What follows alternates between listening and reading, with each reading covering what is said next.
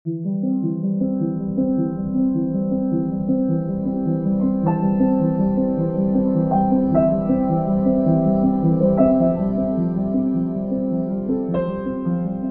går ind af er en podcast, hvor vi går på opdagelse i den indre verden, i den menneskelige bevidsthed.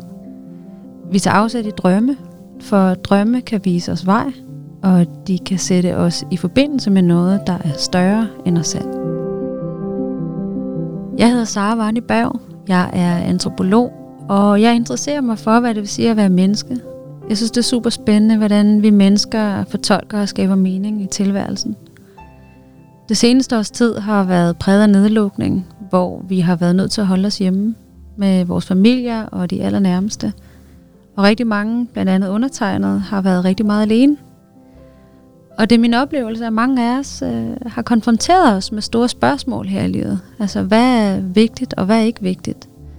Og vi er blevet konfronteret med os selv. Fordi, hvem er man egentlig, når man ikke lige kan gøre det, man plejer at gøre? Jeg mærker en famling i mit eget liv, men egentlig også i mennesker omkring mig. Fordi når vi ikke kan gøre, hvad vi plejer at gøre, så er der brug for at gøre noget nyt. Og som det her program bygger på, måske i virkeligheden finde tilbage til noget, vi har glemt i udviklingens navn.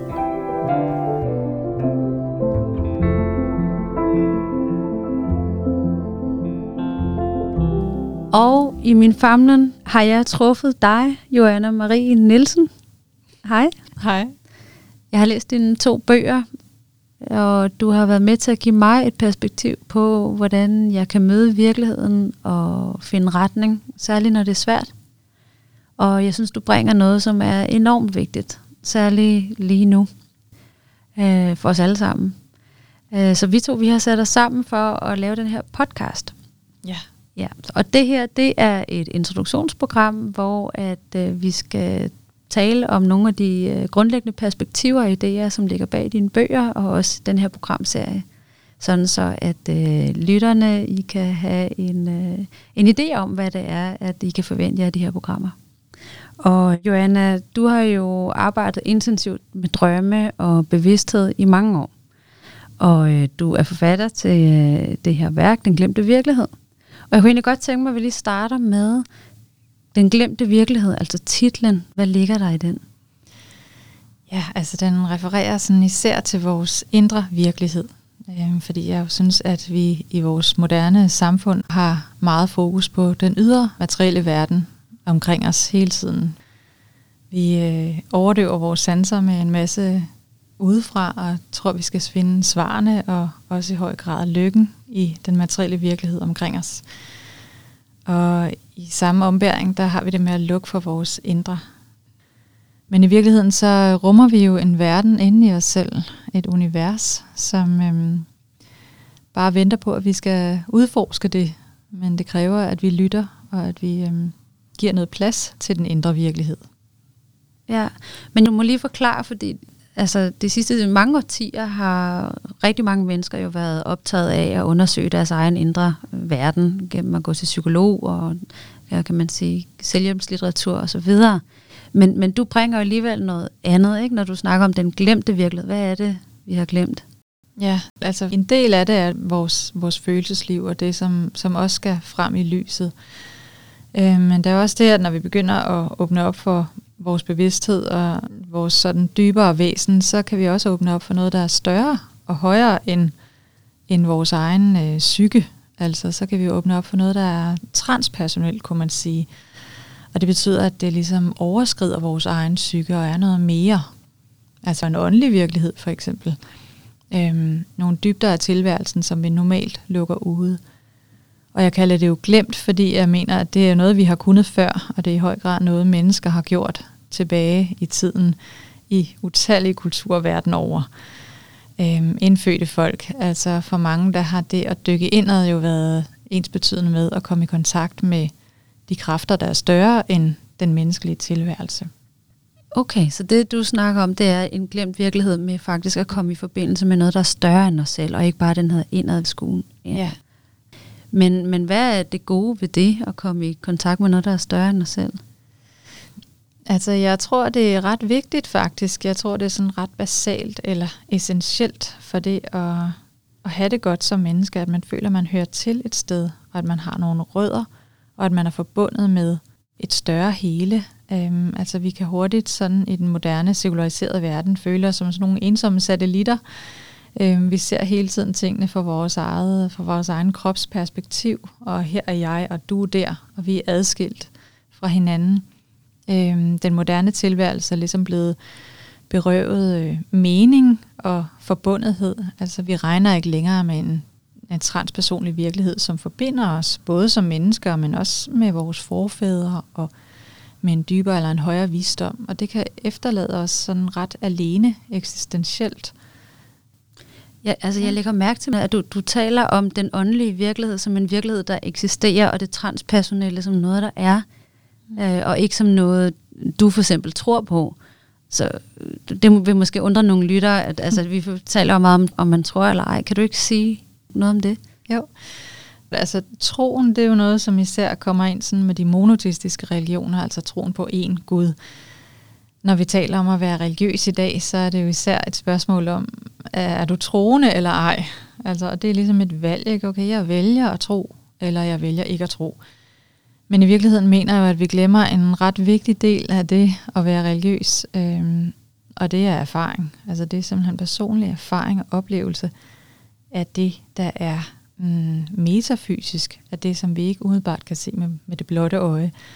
At det er jo noget, som har været meget, meget vigtigt i så mange kulturer øh, tidligere. Det har været den direkte erfaring, og man har givet teknikker og metoder til at erfare Okay, men det er jo det, der er så super spændende, synes jeg, ved dit perspektiv, Joanna. Det er, at, at du taler om, at vi selv kan skabe erfaringer med øh, den åndelige virkelighed. Men, men dine to første bøger, som jo er en del af en serie på fire, ja. øh, de handler jo primært om drømme. Og det er også det, vi tager udgangspunkt i de her programmer. Men hvorfor lige drømme?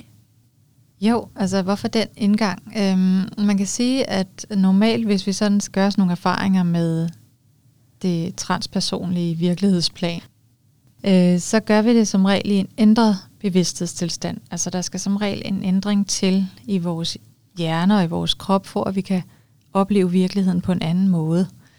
Og det smarte er, at det sker helt automatisk hver eneste nat. Fordi hver eneste nat, når vi sover og drømmer, så er vi i en ændret tilstand.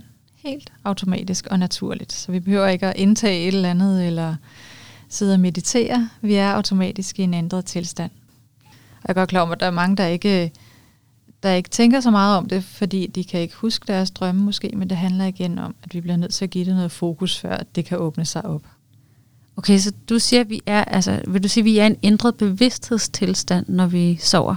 Ja, det er vi helt sikkert. Ja. Og det kan man også se altså på hjernen, hvis man måler hjernens aktiviteter. Sådan, ikke? Der sker noget helt andet, og vi opfatter os selv på en anden måde. Der er nogle andre dynamikker i vores bevidsthed, der kan komme til ord, og det er der, hvor drømmene er en smart indgang. En smart åbner. Men det kræver selvfølgelig lige, at vi lytter, og det kræver, at vi giver dem noget opmærksomhed, før at de kan begynde at tale til os og begynde at, at vise os en retning.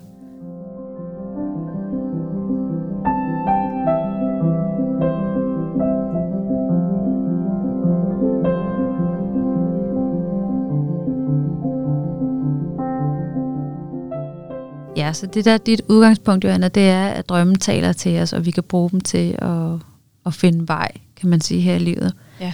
Og det synes jeg jo altså, er enormt spændende, fordi jeg kan huske som barn, øh, jeg, jeg har sådan en oplevelse, hvor min morfar han siger, at drømmen det er bare hjernen, der rydder op. Og, mm. og jeg, kunne, jeg kunne simpelthen ikke forstå det, fordi at, at jeg allerede som barn der, der, kunne, der oplevede jeg, hvordan jeg kunne være enormt påvirket af en drøm.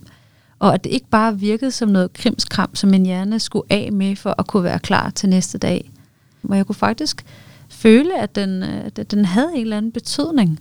Mm. Øh, så jeg følte ikke rigtigt, det kunne være rigtigt. Og det du siger her, det er jo, nej, det er ikke bare tilfældigt, hvad vi drømmer. Ja, det, det mener jeg bestemt ikke, det er. Man kan sige, der ligger jo mange forskellige lag i drømme, og der er forskellige typer af drømme. Det er også en af mine pointer. Øhm, men jeg genkender din frustration over det der, fordi jeg, man kan jo ligegyldigt, hvor stærk en drøm man har haft, så hvis man fortæller den højt, så kan man hurtigt få den der sådan, jamen, det var jo bare en drøm. Altså med andre ord, ikke en virkelig oplevelse. Øhm, og det mener jeg på flere måder er forkert, fordi at hvis man ser på hjernen og på kroppen, og det, det er også noget, vi vender tilbage til i et senere program, men så er drømme faktisk i høj grad det samme øhm, for hjernen og delvist for kroppen, som, som hvis vi oplever noget i vågen tilstand. Så i den henseende er de virkelige, og de er virkelig på deres egne præmisser, mener jeg, på nogle andre præmisser end vågentilstandens hændelser. Men der er så også forskellige typer drømme. Man kan sige, at det er ikke alle, der er lige øh, betydningsmættede. De har forskellige funktioner, og nogle drømme kan brage igennem med noget, der er transpersonelt, og nogle drømme fortæller mest af alt om vores egen psyke og hvad det, der foregår i vores eget følelsesliv.